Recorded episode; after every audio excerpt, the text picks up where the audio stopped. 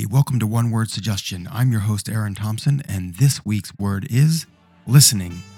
For inspiration, can I please get a one word suggestion? One word suggestion. One word suggestion. One word suggestion. Welcome to the podcast. For those of you who don't already know, every week I take one word suggested by you and use it as a leaping off point to explore the benefits of improv as they relate to life on and off the stage.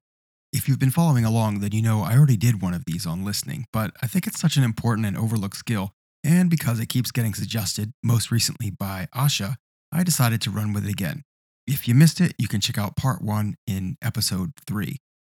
In his book, Never Split the Difference, former FBI negotiator Chris Voss says something like Negotiation begins with the simple premise that all humans want to be accepted and understood. Choosing to be an active listener is the simplest yet most effective concession we can make to get there. By being active listeners, we demonstrate empathy and show a sincere desire to better understand what the other side would possibly experience. But you don't have to be a hostage negotiator to benefit from active listening. Just by being a better than average listener, people will like you a lot more.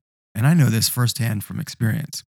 A few years ago, I was flying from New York to LA the day after a friend's bachelor party, or as we say in Australia, a bucks night, and I was massively hungover. And my only mission that morning was to get to the airport, get on the plane, and get to sleep. So there I am, seatbelt fastened, about to settle in for some shut eye, when Mr. Talker plops down into the seat next to me, and I know you know exactly who I'm talking about. This guy wanted to chat as much as I wanted to sleep. The thing is, in my semi sober state, I didn't have the presence of mind to just tell him, sorry, mate, I'd love to chat, but I really need to close my eyes for a bit. So instead, I just let him talk at me. Now, I may have mumbled the occasional, hmm, oh, ooh, ah, huh, along the way, but mostly I just listened for all six hours of the flight. Finally, we land in LA and he starts shaking my hand, gives me his business card, tells me how much he enjoyed our chat. And by the way, he has a daughter my age. Come to dinner sometime.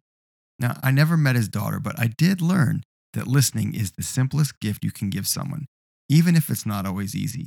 And by inadvertently giving him that gift, he liked me for it a lot. Now, if you want to be more than just a passive listener like I was on that plane ride, you need to become an active listener, and that takes practice. This means using more than just your ears. It means facing the person you're listening to, using body language and posture, eye contact, all with an intention to understand.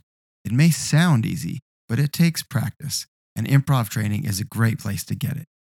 One question we often get asked is if being a good listener means not interrupting someone, how can I make sure I get my points across? So, one of the little tricks I use is to always have a pen and paper handy and just take notes as you listen to the person speak. You'll find that one of two things usually happens. They make the points you would have otherwise interrupted to make, and they feel good because they were heard and respected, or they run out of steam and feel good because they were heard and respected, and then you can say something like, Thanks for sharing all your thoughts. Now I have a few things I'd like to add as well.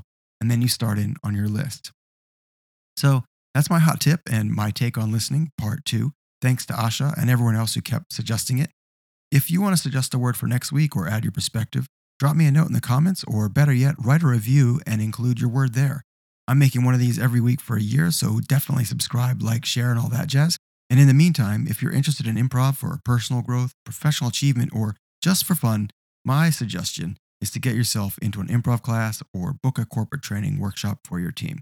You can learn all about LMA's programs at www.lma.training. Thanks for listening. One Word Suggestion is brought to you by LMA Professional Development. Please visit us at www.lma.training for more info.